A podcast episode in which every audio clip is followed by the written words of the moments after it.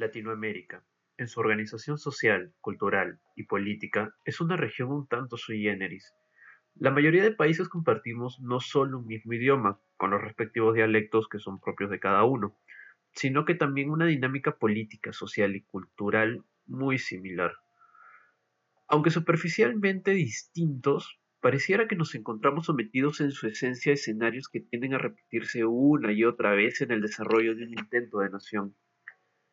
Es así que el fenómeno de la violencia en Latinoamérica termina por ser una constante en su historia, plagada de una realidad dramática impune que dejó, como diría el escritor mexicano José Revueltas, una enorme cuota de luto humano.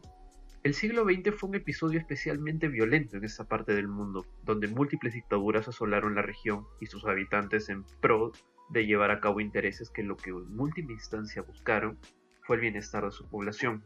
La función de los escritores latinoamericanos se volvió uno de denuncia y exposición al plasmar en sus escritos los testimonios de autoritarismo y corrupción de las dictaduras durante el siglo XX, esta corriente de llevar a la literatura a las dictaduras y a sus líderes como personajes centrales de un género literario latinoamericano fue denominado como novelas del dictador o novela de la dictadura.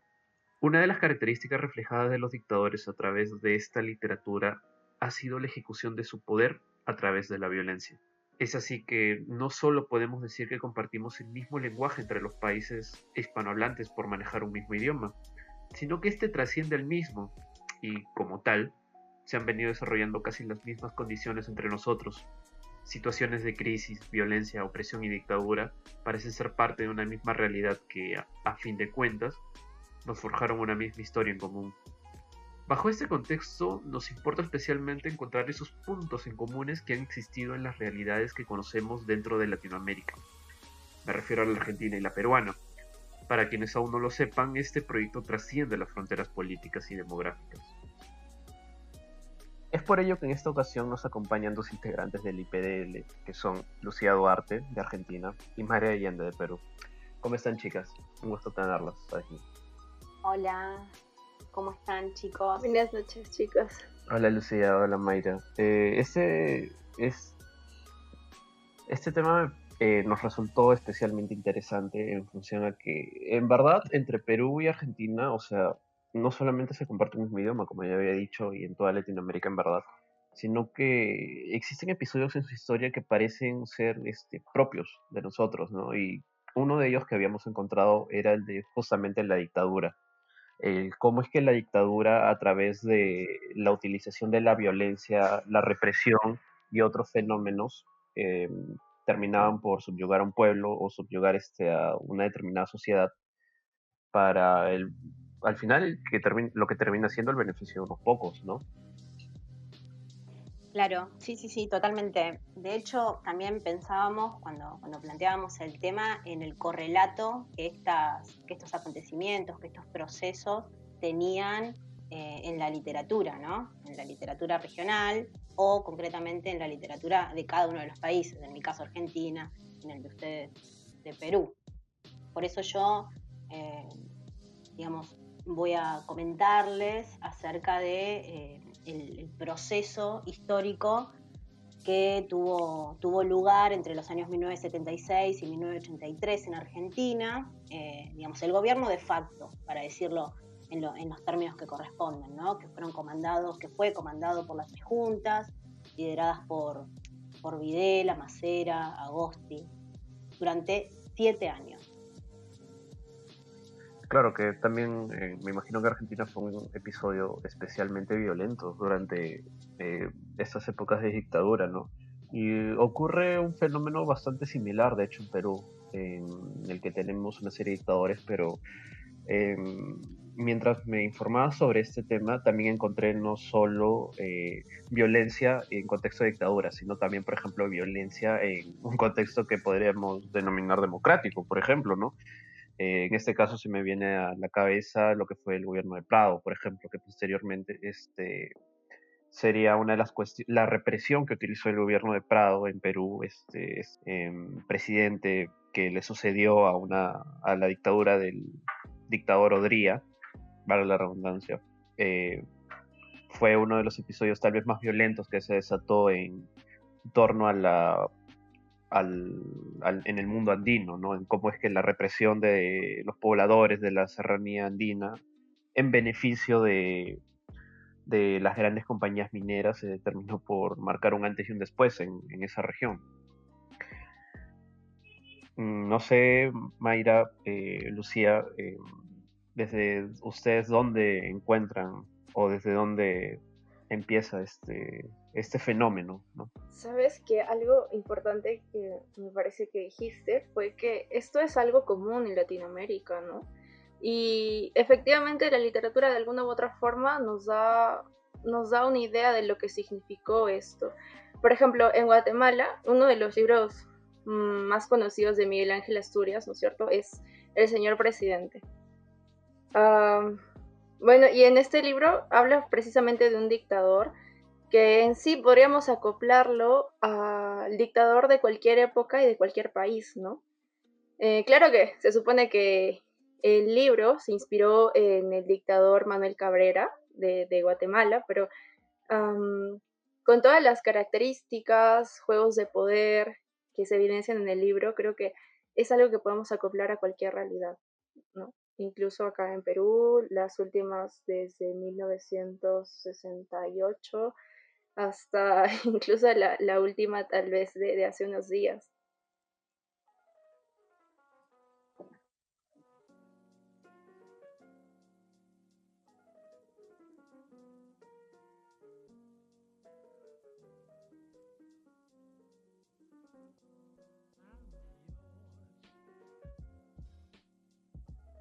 Sí, sí, por supuesto.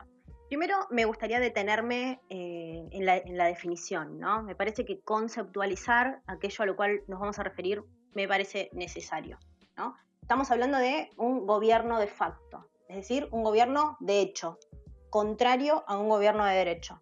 O sea, el origen, cómo surgen, cómo se constituyen, no está estipulado por, por normas legales de un Estado, ni que surjan de la Constitución ni de leyes especiales entonces me parece que ya su génesis ya puede determinar, ¿no? Determinados, eh, determinadas consecuencias, determinados efectos. Entonces, partiendo del concepto, parece que es necesario eh, pensar, es necesario y evidente pensar que esta ruptura de instituciones políticas trajo indefectiblemente un correlato en diversas manifestaciones humanas, porque nosotros vamos a referirnos a la literatura, pero también bien sabemos que eh, en el arte en general, hablamos de la pintura, de, la música, incluso fuera del arte, la academia, la investigación, estas son estructuras, fenómenos que responden generalmente a intereses económicos, ¿no? Eh, económicos que devienen en políticos, pero son principalmente intereses económicos. Bueno, tienen y rompen con instituciones políticas estatales desde ya que tienen su correlato, insisto, nosotros hablaremos de literatura, pero lo tienen en otras manifestaciones. Entonces, me, interesaba también eh, empezar a como conceptualizar de qué estamos hablando, qué es lo que estamos hablando. Bueno, como les comentaba hoy, sí, perdón.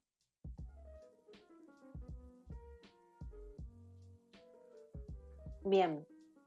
¿Qué pasó en estos años? Bueno, se produjo precisamente un golpe de Estado, ¿no? lo, que, lo que acabo de, conceptualizar. El 24 de marzo, propiamente dicho, fue ese día donde las juntas conformadas por Videla, Macera y Agosti derrocan a eh, María Estela Martínez de Perón. Esta, bueno, es detenida, es trasladada a, la provincia de, Neuquén y se designa un presidente, lógicamente un presidente de facto, que es en este caso Videla. Y a partir de allí empezamos a ser gobernados por la Armada, el Ejército y la Fuerza Aérea. Tiene algo particular este proceso porque se titularon, se autodenominaron proceso de reorganización nacional. Y esto es interesante pensarlo casi como un eufemismo, ¿no? Porque en realidad estos procesos necesitan esconderse detrás o bajo o debajo eh, estructuras que le den determinada legitimidad, ¿no? Para poder operar principalmente. Pero sabemos que lo que fue es, fue y es un golpe militar reaccionario contra la clase obrera, contra la izquierda revolucionaria, que, no, no hubiera podido lograr su cometido sin determinados apoyos. Acá había apoyo de la iglesia. En fin, bueno, la solución que ellos planteaban era en definitiva una, una solución genocida, digamos, lo que querían era extirpar cualquier posibilidad revolucionaria. Sí, y justamente volviendo un poco al tema de estas cuestiones de la dictadura, me interesa especialmente conocer el contexto de la literatura argentina en justamente en estas durante el contexto de las dictaduras, no tanto durante y después de que éstas se manifestaran. Bien, sí, Sebastián, esta, esta mirada que, propones me, parece interesante, ¿no? La, de dividir la literatura producida durante la dictadura y aquella post-dictadura, ¿no? Em, bueno, respecto a la, a la literatura durante la dictadura, tenemos que pensar que es una literatura que indefectiblemente está teñida y condicionada por estos mecanismos represivos directos. Estaba pasando en ese momento todo esto que acabamos de mencionar y por lo tanto iba a repercutir de manera directa en la producción literaria. Eh, cuando, mencionamos que las fuerzas represivas utilizaban determinados comportamientos institucionales que se adecuaban al cierto tipo de ideal burocrático, decíamos que se adecuaban, por ejemplo, a determinados planes, a, numerosas disposiciones, a reglamentaciones, y precisamente lo que, hizo en este caso esta dictadura que yo les estoy comentando es la de eh, eh, expedir, por decirlo, por, por, utilizar un término bien eh, jurídico, comunicaciones, ¿no? En el comunicado número 19 del 24 de marzo de 1976, es decir, el mismo día en que, en que asume este gobierno de facto, se, dicta esta, esta comunicación, que es básicamente una comunicación de la censura, ¿no? En esta comunicación, la Junta de Comandantes Generales le comunica a la, población lo que ha resuelto. Entonces dice que resuelve que se va a reprimir con reclusiones, entonces todavía eh, operaba oh, bastante controversial, al que divulgare, propagare imágenes provenientes y atribuidas a los grupos, a estos grupos que según ellos eran notoriamente dedicados a actividades subversivas y, relacionadas al, terrorismo. ¿no? También aclaraban que la reclusión iba a ser de 10 años al que eh, difunda o divulgue noticias o imágenes o comunicaciones que tengan que ver con perturbar o desprestigiar las actividades de las Fuerzas Armadas. Es decir, que a través y detrás del velo de cierto eh, mecanismo burocrático, se estaba imponiendo una censura. Esto no hay, no hay lugar a dudas, ¿no?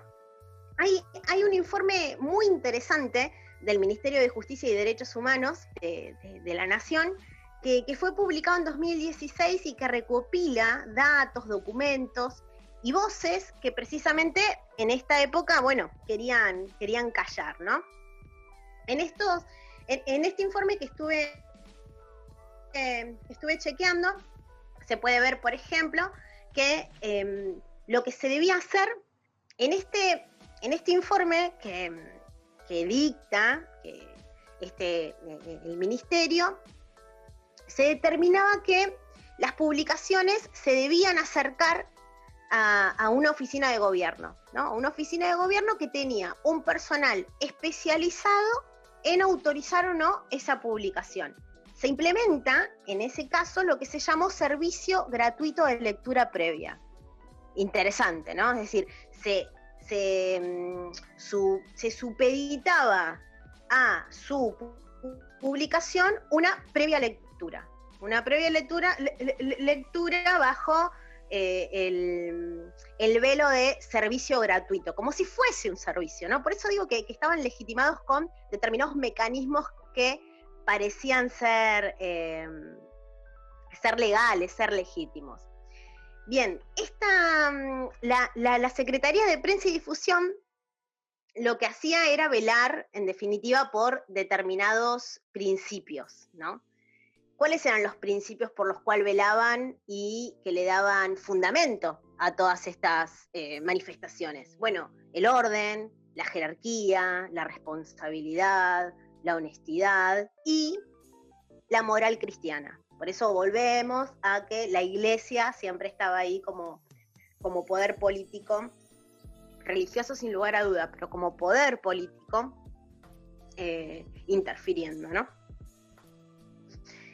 Bien, entonces tenemos que esta, esta dictadura eh, abarcó a la cultura en todas sus formas. Tenemos que, por ejemplo, en 1977 surge la figura del asesor literario. ¿Qué, era el asesor o qué hacía el asesor literario? Leía los guiones de todos los programas de, grabación. Entonces evaluaba si estos correspondían a los valores nacionales, los principios morales que una programación argentina debía comunicar. Increíble, ¿no? Una figura de asesor literario. Increíble. Impuesto por el gobierno. Impuesto por el gobierno. Esto, era todo em, institucionalizado. Por eso digo que bajo el, velo de eh, un cierto ideal burocrático e institucional se, generan muchas veces prácticas ilegales, ¿no? Esta figura del asesor literario, ¿quién, quién podría deslegitimarlo? Bueno, habría al menos que ponerse a cuestionarlo, ¿no? Claro. Eh, con, el mismo objetivo, es decir, el de ordenar, institucionar, eh, toda, institucionalizar, perdón, toda la, producción cultural y social, se crea lo que se llamó el Plan Nacional de Comunicación Social. Esto fue un año después, en 1978. ¿Qué hacía este plan nacional? Eh, lo que hacía era relevar, unificar distintos criterios de censura. Entonces ya no solo abarcaba a los medios de comunicación, sino a todos los ámbitos de la cultura en general. Entonces de esa manera se prohíben obras, obras teatrales, producciones cinematográficas, por, nombrarte algunas. Obras como eh, María la Muerte, serie audiovisual como eh, El Evangelio Hoy, y siempre el mismo fundamento, ¿no? La existencia de que existían determinadas formas que cooperaban con la disgregación social. Bien. Entonces tenemos que siempre, a través de determinados mecanismos legitimantes, ejercían determinada represión. Así surge también la quema de libros, porque también a través del libro se podía ejercer el poder. Nosotros bien sabemos que saber es poder, ¿verdad? Entonces, mientras podamos manejar y condicionar aquello que la persona podía llegar a leer, era mucho más probable que le estuviésemos ofreciendo un, determinado escenario, unas verdades eh, previamente seleccionadas, y que en definitiva lo que iban a hacer era delimitar el saber de esa persona. Por ende, el poder de accionar de esa persona. Había cuestiones eh, relativas a, otros ámbitos, como, bueno, yo escuchaba que Maya hablaba de la música, a nosotros también eh, nos, digamos, llegó a, ámbitos musicales, como es el tema del tango. En la cuestión del tango surgió algo bastante particular. Siempre se conoció que durante esta época hubo una reglamentación que censuró eh, el lunfardo, la implementación del de el lenguaje lunfardo en las letras de tango. Entonces siempre se creyó, a lo largo de, los años, que hubo una disposición legal que, que, determinó que durante determinado lapso de tiempo, en las letras de tango, el lunfardo eh, estuviese prohibido. La realidad es que después de investigaciones se comprobó que no hubo reglamentación legal alguna. Es decir, concretamente no hay, no se corrobora que exista escrito alguno que prohíba al lunfardo en el tango, o sea, a las letras lunfardas en el tango. Entonces, ¿qué, ¿qué, es lo que pasa acá? Desde ya, y seguramente que hubo cierta disposición, muy probablemente haya sido una disposición oral, y esa disposición oral haya sido suficiente para generar los efectos y las consecuencias que generó, que se supriman las letras lunfardas o, los, o los... Era tal el miedo que se generaba en ese entonces que no era necesario incluso que existiese una reglamentación legal. Era suficiente con que existiese un rumor, una manifestación oral, para que eso surtiera el efecto que estas eh, juntas pretendían, pretendían tener, ¿no? Entonces, entendemos que respecto a lo que se escribía, se corría cierto riesgo, lógicamente, cierto riesgo de que esto sea censurado, pero además había un, riesgo mayor. Quien lo escribía corría riesgo de muerte. Entonces, quienes escribieron durante la, dictadura tuvieron que acudir, por ejemplo, a las alegorías, es decir, a través de simbolismos, tratar de decir sin decir. También recurrieron a la elipsis, es decir, no nombraban determinado hecho, determinado suceso, y todos sabíamos que estaba pasando eso, pero no se nombraba. Eso fue justamente lo que pasó en la novela Respiración Artificial de Ricardo Piglia, em, publicada en 1980. ¿no? Recordemos que la dictadura duró del 76 al 83, en 1980 estábamos en, pleno, en plena dictadura. Entonces, ¿a, qué acudía em, este autor? Bueno, precisamente a, estos recursos, ¿no? A determinados simbolismos que hacían em, pensar que estaba sucediendo determinada cosa sin decirla.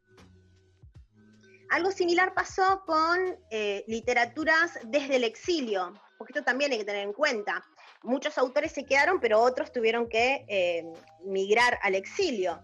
Y desde el exilio también escribieron. Escribieron muchos siendo también cuidadosos respecto a esto, porque bueno, existían familias y amigos que se quedaban acá, por lo tanto, las cosas que se decían también tenían que tener determinado cuidado, ¿no? Entonces tenemos versiones eh, en el exilio como la de Nunca, perdón, Nadie, Nada Nunca, publicada en 1980, de, José Saer.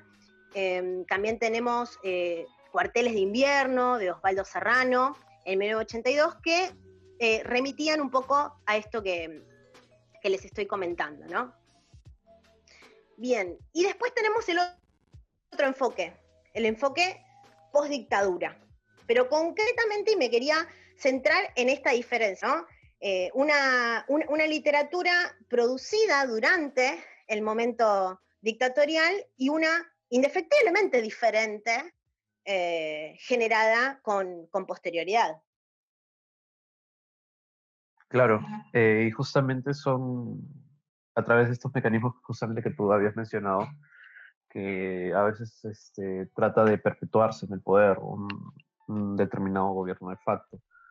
El, me parece que aquí en Perú también, este, bueno, no ha ocurrido em, hasta donde tengo entendido eh, una situación similar, sino más bien em, ha sido la represión a través de la violencia y tal vez no a través de aparatos sistemáticos, este, como por ejemplo entrar dentro de lo que es, eh, para llamarlo así, una especie de censura pero disfrazada tal vez de mm, eh, seguir determinada línea editorial o de establecer un editor eh, seleccionado por el gobierno, me parece que no se ha llegado hasta esos puntos. Lo que sí, o sea, obviamente este, hubieron múltiples exilios y hubieron eh, múltiples manifestaciones de violencia para contra las personas que eran opositores al régimen. Mayra, tú también creo que has ahondado justamente en esta cuestión de las dictaduras post eh, Velasco, ¿no? Claro, de hecho, antes como comentario, eh, hay, algo que no es muy sabido y es que en Perú también se dio eso de la quema de libros, pero no fue durante la dictadura, sino fue en el gobierno de Belaúnde Terry, el primero, en 1967, si no me equivoco. Y lo, lo, raro fue que quemaron libros que eran catalogados como comunistas o de autores comunistas o rusos en sí. Eh, y, es raro que eso haya sido una política em, que, se dio dentro del gobierno de, de, la UNDE, porque de hecho existieron incluso algunas mm, normas que dieron pie a que se dé esto, pero ha sido algo negado por el Estado desde, desde ese momento. Y solo para relacionarlo también con, con, literatura, más allá de que tratara o no sobre el comunismo, pues varios autores eh, como García Márquez mm, mm, dieron a conocer su repudio abiertamente, ¿no? Este tipo de, de, literatura que no tenía ningún sentido. Claro, justamente. Exacto. E, y es algo que, no sé, creo que a veces se olvida para los militantes de Acción Popular. Eh, pero en fin, claro, la, la, revolución, bueno, la reforma agraria y el gobierno de Velasco trajeron consigo uh, un cambio cultural en sí, ¿no? Sobre todo en lo que respecta a la cultura chicha, mm, tan, tan emblemática en nuestro país, y poco a poco ha sido más aceptada, de hecho, ¿no?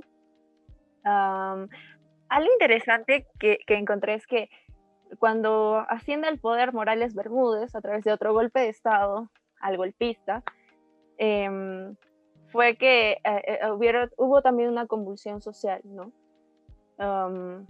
ya se empezaba a notar la inflación, la desestabilidad económica, entonces salieron los sindicatos en un inicio em, para, para, reclamar ¿no? que se les sube el sueldo y a su vez se sumó una cantidad mm, bastante importante de la población en este tipo de protestas. Hubo un paro nacional y todo en 1977. Y a causa de esto, y justo algo, algo, algo mm, que se sigue aplicando ahora, ¿no? Em, la selección peruana estaba a punto de clasificar al Mundial en ese entonces. Ah, y Francisco Morales le pide a Augusto Polo Campo que, que escriba una canción, ¿no? Para algo así como la que ya había escrito antes, ah, para que, digamos que mm, la gente vuelva a sentir esto del patriotismo y demás, y como que se olvide del descontento que tenían por el gobierno que tenían, ¿no? En ese momento. Entonces, Augusto Polo Campos eh, escribe una canción y esa es Contigo Perú, que hasta se ha tomado como himno en, varias ocasiones. Y, y, bueno, se publica en el 78 y pareció que, que rindió frutos, ¿no? Porque de ahí uh, ya no hubo mayor descontento exteriorizado de la población contra el gobierno de Morales Bermúdez. Y, y claro, también tuvo que ver que llamó Asamblea Constituyente, pero, pero, pero es algo que contribuyó, esto de la canción que le ordenó escribir a Polo Campos. Mm, y, bueno, de ahí, ¿qué otro gobierno viene? El de, el de Fujimori, ¿no? Como dictadura en sí. Mm, yo hace un tiempo leí un cuento muy lindo, la verdad, es de Pamela Pamela Guerrero Mariño, que ganó un concurso de Polemos, que hace un concurso cada año de cuentos jurídicos. Y su cuento se llamaba Soncocha y tú eres la razón. Y en este cuento, bueno, hay muchas cosas que se pueden hablar de, la dictadura de Fujimori, ¿no? Mm, pero eh, creo que el conflicto social, o por lo que más se le achaca, es por esto de las esterilizaciones forzadas. Entonces, en este cuento de Pamela Guerrero, mm, digamos que relata cómo a la madre de, una chica intentaron esterilizarla y cómo ella vio eh, lo que le sucedía a otras mujeres, lo que sí se concretaba en otras mujeres que por suerte no le pasó a ella, ¿no? Y y eh, eh, la verdad es que es un muy, buen cuento. A, mí me ha hecho llorar. yo lloro por todo a veces, pero eh, sí, me, me, me, causó melancolía. Y es importante saber también qué hubo detrás de esto de las esterilizaciones forzadas, ¿no? por ejemplo, o sea, ese cuento es como que una muy buena introducción al tema, porque te, te, hace ah, tener muchísima más curiosidad de lo que pasó en el trasfondo. Y bueno, em, curiosamente,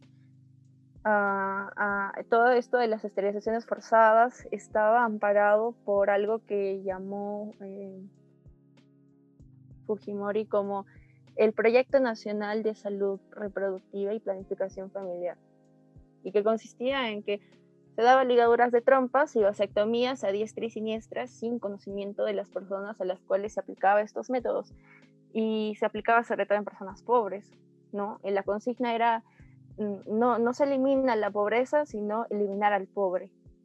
Esa era la consigna.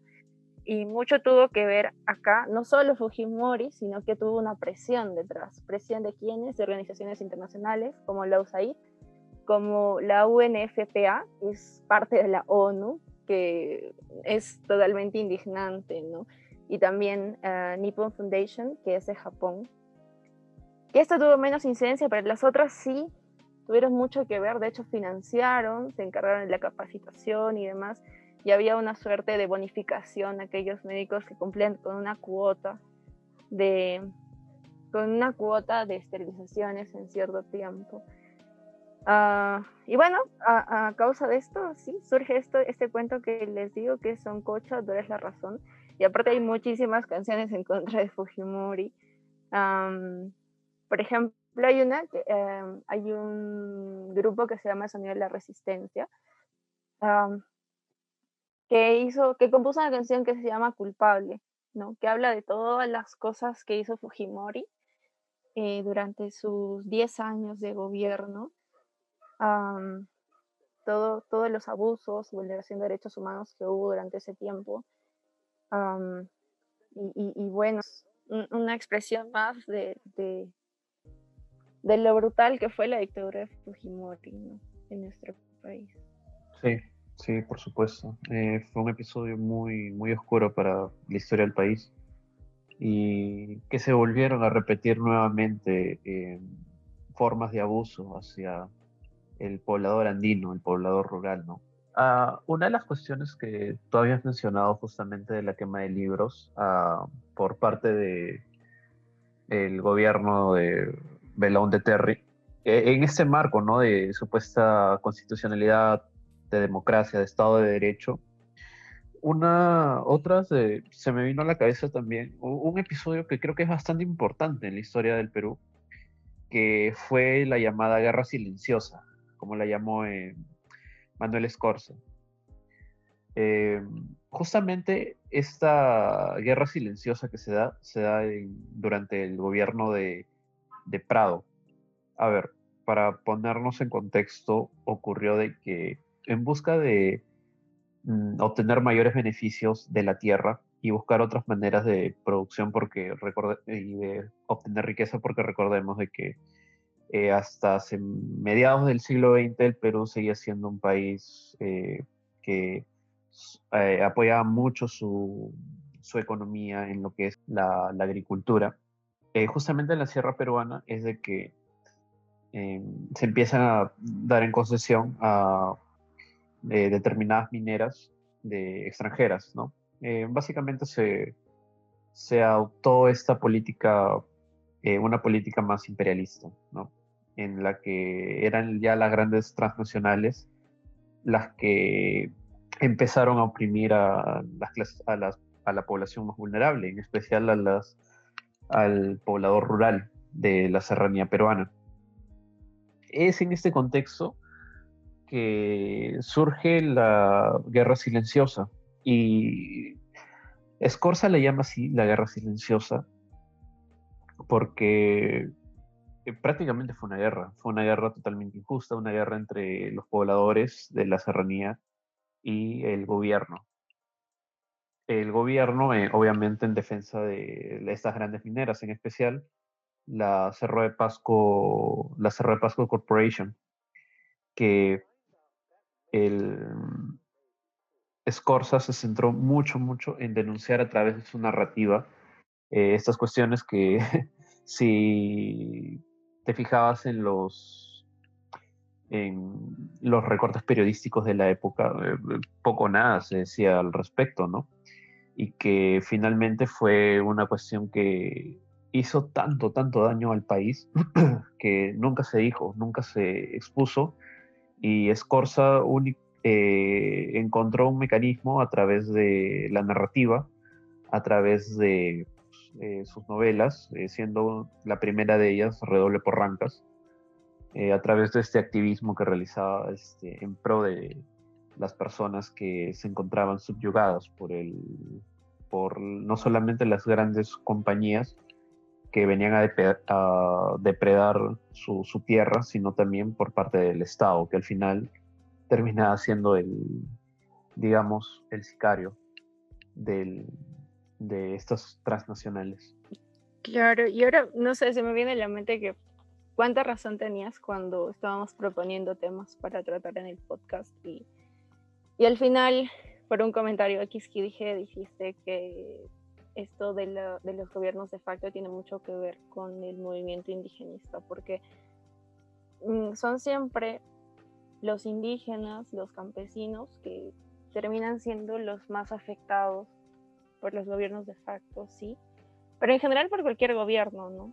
Siempre son los más vulnerados y los olvidados, de hecho.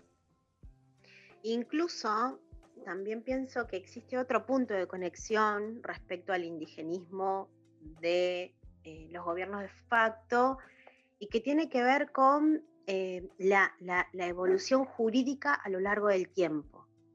Quiero decir, nosotros tenemos que existe una literatura durante la, la dictadura y una literatura post-dictadura. ¿Qué posibilita que la, literatura durante y post dictadura sea diferente? Bueno, sin lugar a dudas, el paso del tiempo, claro, pero eso es casi un acontecimiento fatal. Ahora, el, el acontecimiento que acompaña a estos cambios es indefectiblemente los procesos jurídicos y los logros jurídicos. Quiero decir, si nos hubiésemos quedado con la literatura durante la dictadura, nos hubiéramos quedado con el testimonio, con la denuncia. Entonces, tener una, una literatura post-dictadura nos permite poder hablar de esos hechos en virtud y como consecuencia de todo lo que ha surgido a nivel jurisprudencial, jurídico, social, político en, mi país, por ejemplo, han habido innumerables leyes que em, hacen referencia a, esta época.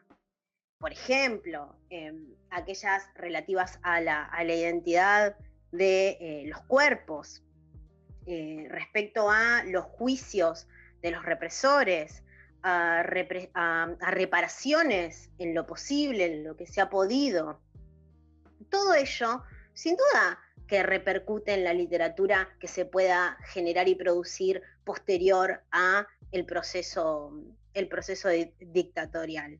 Porque, insisto, de lo contrario nos hubiéramos quedado únicamente con el relato, con el testimonio, con la narrativa de la denuncia que, claro que la creo absolutamente necesaria, pero me parece también que es necesario y es eh, rico y enriquece poder eh, hacer hincapié y poner el foco en otras literaturas que hablan de un proceso jurídico, un proceso político, que tiene que ver sin duda con el tiempo, pero que tiene que ver con cómo operó el derecho respecto a ese suceso. Claro, son, bueno, es indiscutible que son un proceso, todo es un proceso, ¿no? Y me parece especialmente eh, importante el papel que jugó la literatura en la incisión de determinados este, eh, mecanismos a través del derecho para justamente reivindicar determinados derechos, Eh, bueno, es eso, ¿no? Reivindicar determinados derechos fundamentales que asisten a la persona, ¿no? Eh, yo recuerdo bastante una cita de Juan Gelman, que justamente a él le decían, cuando él hablaba de la poesía, él decía de que él no podía cambiar, él no puede cambiar el mundo con su poesía, no es un acto, es un acto que al final no, no va a tener ese resultado. Pero lo que sí podía hacer a través de su poesía es nutrir el, nutrir el alma y nutrir el, nutrir este, de estas cuestiones tan sensibles y tan necesarias a la persona que eventualmente podrá cambiar el mundo, ¿no? Y yo creo que ese es especialmente una, uno de los labores de la literatura, de la poesía, el, que a través de su lenguaje eh, sustentar eh, y apoyar eh, la creación de una conciencia social y la creación de eh, establecer determinados, un determinado escenario, un determinado contexto que al final termina siendo trágico, ¿no? Y eso es un poco lo que habla Manuel Escorza. Manuel Escorza en una entrevista justamente mencionó de que él, más que escribir una denuncia social, él básicamente describía un, describía a través del drama un hecho trágico, ¿no? Más que una denuncia social propiamente, él hablaba sobre la descripción de un hecho trágico. Y es que es eso. la literatura termina por exponer eh, determinados, este, determinados contextos, determinados escenarios, en donde muchas veces el derecho o la coyuntura no nos permite eh, ingresar o no nos permite observar, porque, vale, el derecho es necesario, pero a veces el derecho se en sí misma, con su, se, se siente ensimismado con abstracciones que esta misma construye. Era un poco, por ejemplo, lo que hablábamos de, sobre la, la propiedad. En ese momento, ¿cómo puedes reconocer, es, cómo puedes reconocer las tierras de los campesinos si es que tu concepción de propiedad está ligada a un pensamiento hacia un hacia una tendencia eh, eurocentrista, ¿no? Eh, no puedes aplicar esas cuestiones aquí, tienes que repensar, tienes que encontrar nuevos mecanismos y sobre todo girar la cabeza y ver quiénes se encuentran, quiénes son los, eh, los subalternos, quiénes son la periferia, quiénes se encuentran en, en esa situación de, de, de, desprotección hacia el derecho, ¿no? Y yo creo que la literatura es justamente lo que nos ayuda a cuestionarnos estas, estas cosas, para que eventualmente, ya sea el derecho, eh, a través de la actividad política, etcétera, podamos cambiar una realidad. Mira, en este sentido, eh, es, es, es, muy, es muy valioso que traigas a Hellman a colación, porque a mi criterio Hellman es atemporal en estas cuestiones. Él tiene una literatura durante y tiene una literatura post. Pero además tiene una literatura luego de un fallo jurisprudencial, un fallo en este caso también de la Corte Interamericana de Derechos Humanos, que falla a su favor en el caso Hellman versus Uruguay respecto a la eh, desaparición de su nuera y la supresión de identidad de su nieta. Entonces, digo, es el mismo Hellman el que puede escribir antes de que la justicia falle a su favor del Hellman que escribe luego de que la justicia finalmente diga que van a investigar respecto a la desaparición de su nuera y que van a reparar en cuanto a la supresión de identidad de su, de su nieta, es bastante difícil pensar que un artista, que, que, un escritor puede llegar a, a, producir de la misma manera cuando personal e intrínsecamente le están pasando cosas que modifican las fibras más íntimas, ¿no? El derecho tiene el poder de modificar esas fibras más íntimas.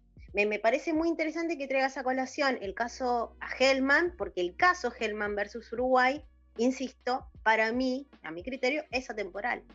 Sí, por supuesto.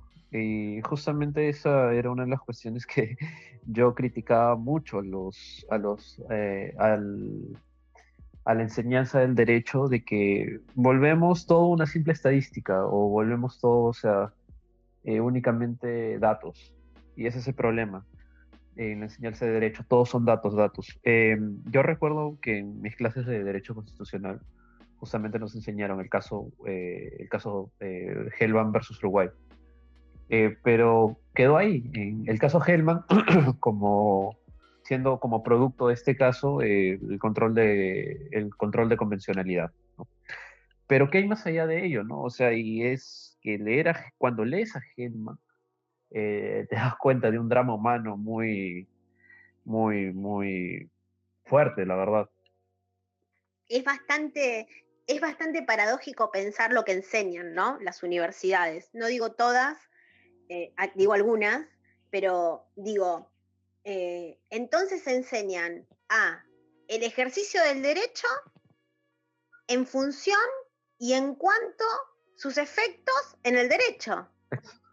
Porque en realidad el derecho, si tiene razón de ser, tiene razón de ser porque opera en una sociedad. Exacto, o sea, el derecho no se agota en el mismo derecho, sino que el derecho tiene una función social, tiene una función eh, para, para con las personas que terminan por legitimar mismo, el mismo ejercicio del derecho.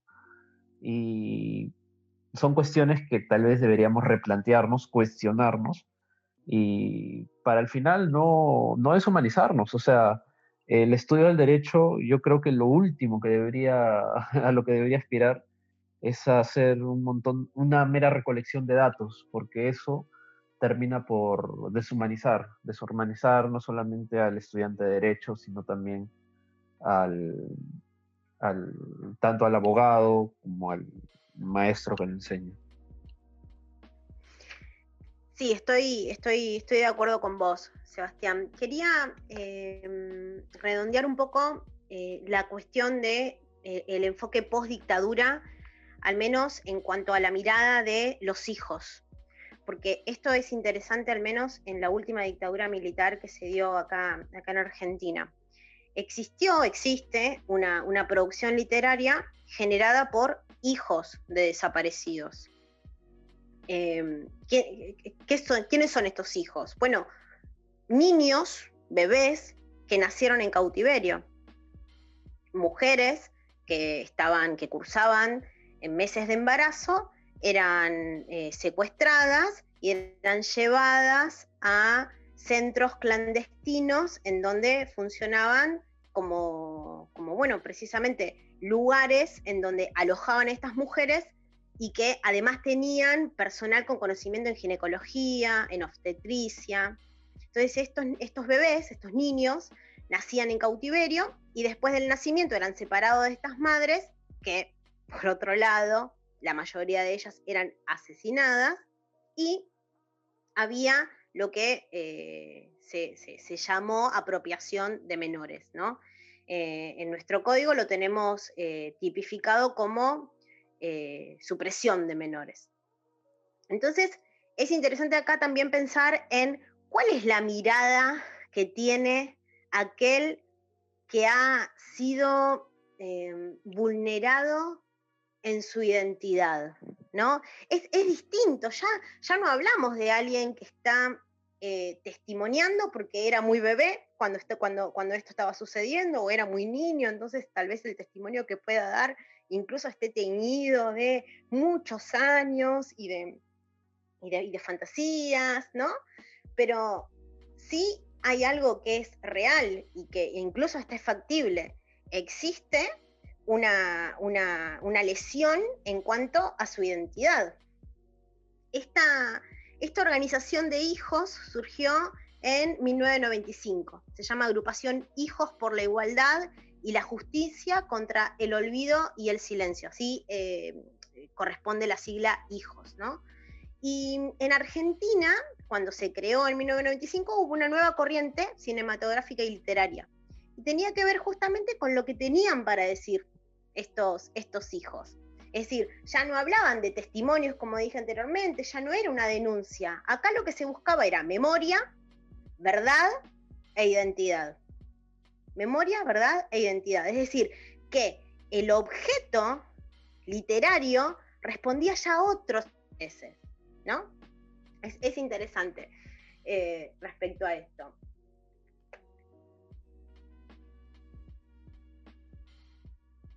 Concretamente, por ejemplo, para, darte un ejemplo, tenemos una novela escrita por eh, una, hija eh, que se llama Laura Alcoba. La, novela se llama La Casa de los Conejos. Laura Alcoba, bueno, nació en la ciudad de La Plata en 1968. Los padres, su madre y su, padre, eran militantes del grupo eh, Montoneros.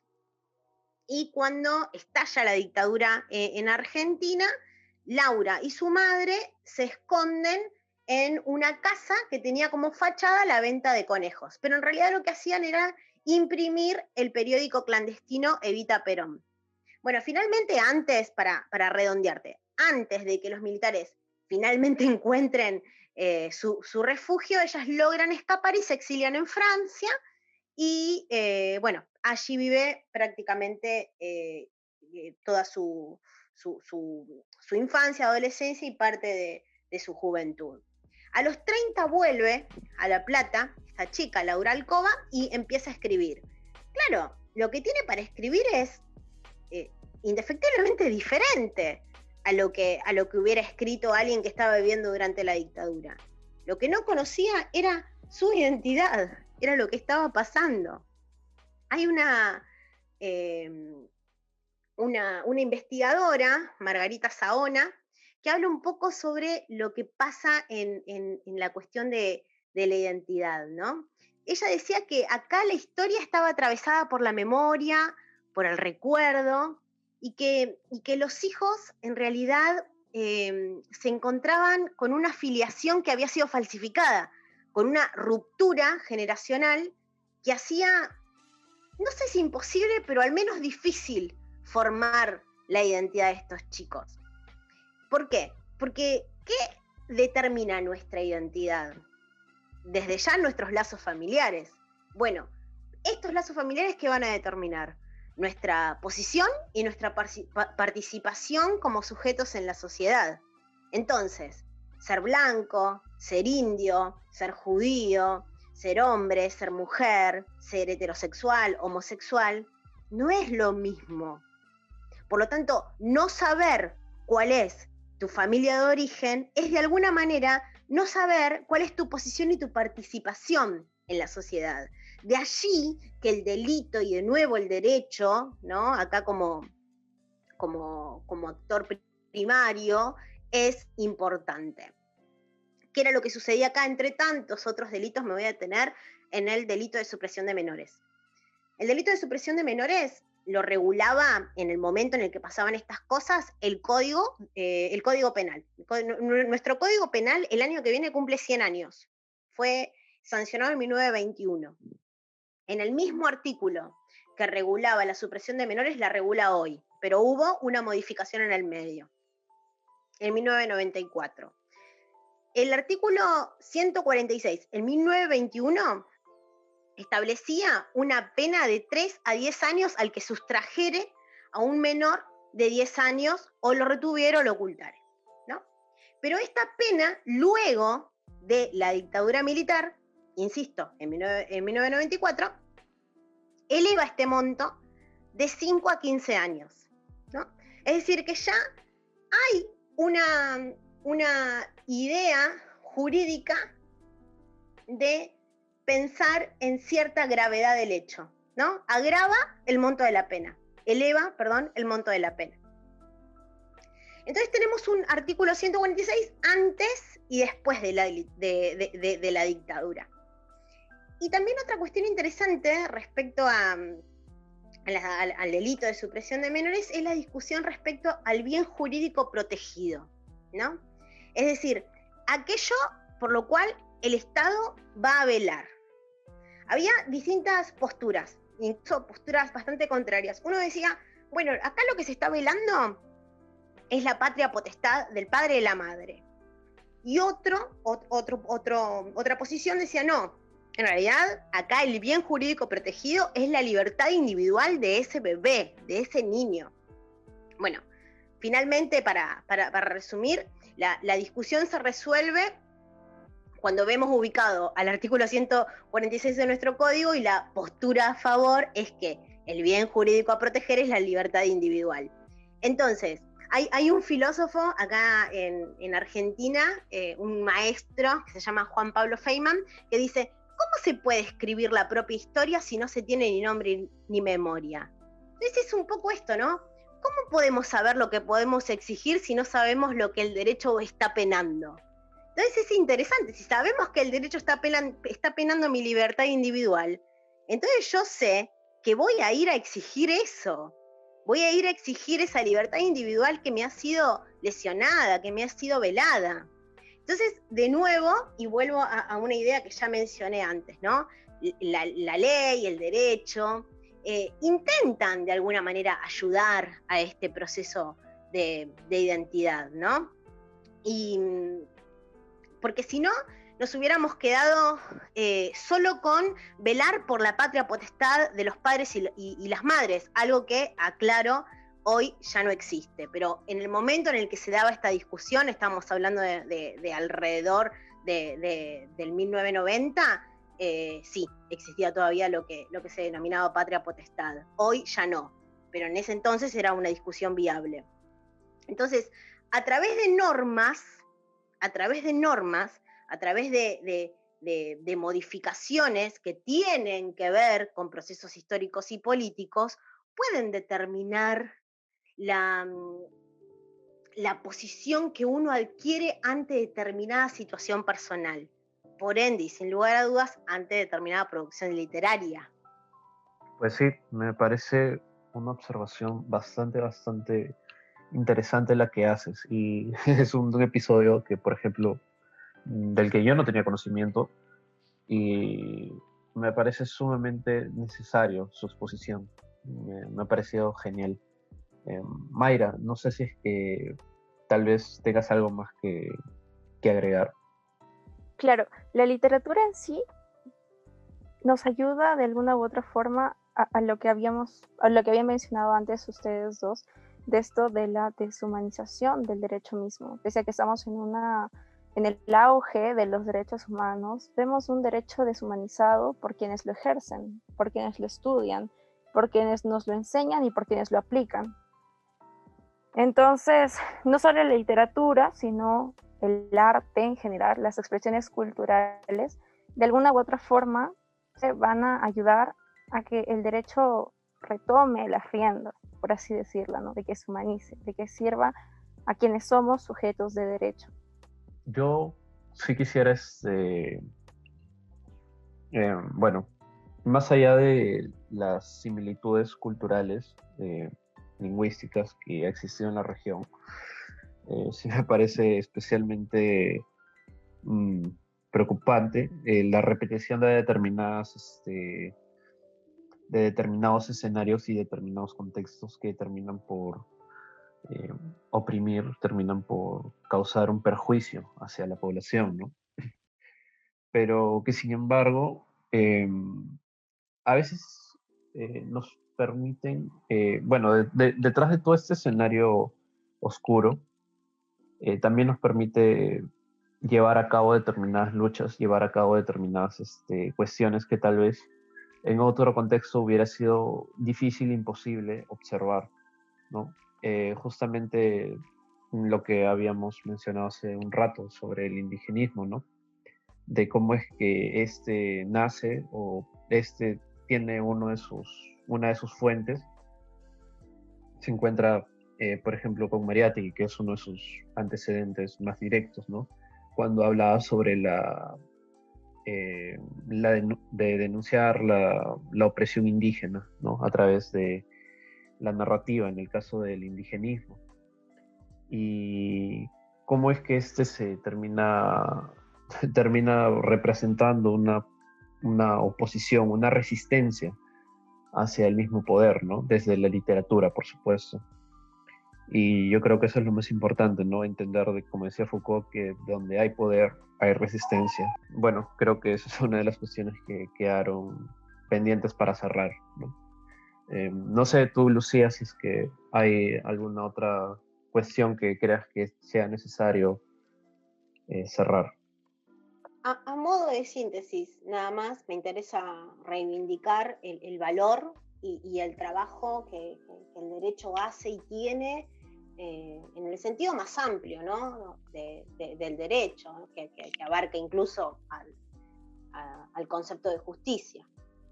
Eh, en materia de derechos humanos, derechos humanos vulnerados en, dictadura, y entender que sin la injerencia del derecho, y esto eh, quiero insistir en esto, sin la, injerencia eh, en materia, por ejemplo, de identidad de cuerpos, de, juicios a represores, de reparaciones de víctimas, las historias en la literatura hubieran quedado en el testimonio, hubieran quedado en el relato, hubieran quedado en innumerables denuncias. Entonces, el derecho, el ideal de justicia no se va a alcanzar jamás, eso estoy absolutamente convencida, pero sí creo que son necesarios para que, la literatura pueda seguir eh, funcionando y mostrando otras historias, al menos otras verdades, ¿no? Que el derecho le posibilite a la literatura mostrar y dar a conocer otras verdades. Simplemente eso. Pues bien, me parece que esas han sido eh, unas conclusiones bastante valiosas, de hecho, y definitivamente este tema da mucho más de sí, mucho más que hablar y obviamente por cuestiones de tiempo a veces se nos hace complicado terminar de abordar todos ellos, ¿no? Pero esta conversación me, me, ha, gustado especialmente, ¿no? Sobre todo por la temática y las cuestiones que se abordan y sobre todo es que termina siendo eh, tal vez un lazo infame eh, una cuestión que termina repitiéndose entre dos países que no solamente, que comparten muchas cosas, entre ellas tal vez su, una narrativa trágica, una historia que termina por convertirse en una tragedia muchas veces, ¿no? Pero que a su vez termina por buscar eh, un determinado sentido de justicia para con sus propias, para con su propia población, para con su propia gente. Mayra, Lucía, muchísimas gracias por haber participado en este podcast. Eh, espero que mm, próximamente volver a tenerlas y creo que eso es todo por ahora. Muchas gracias. Gracias, chicos. Un placer. Muchas gracias a los dos, a, a Sebastián, a Mayra. Aprendo mucho de ustedes. Un gusto.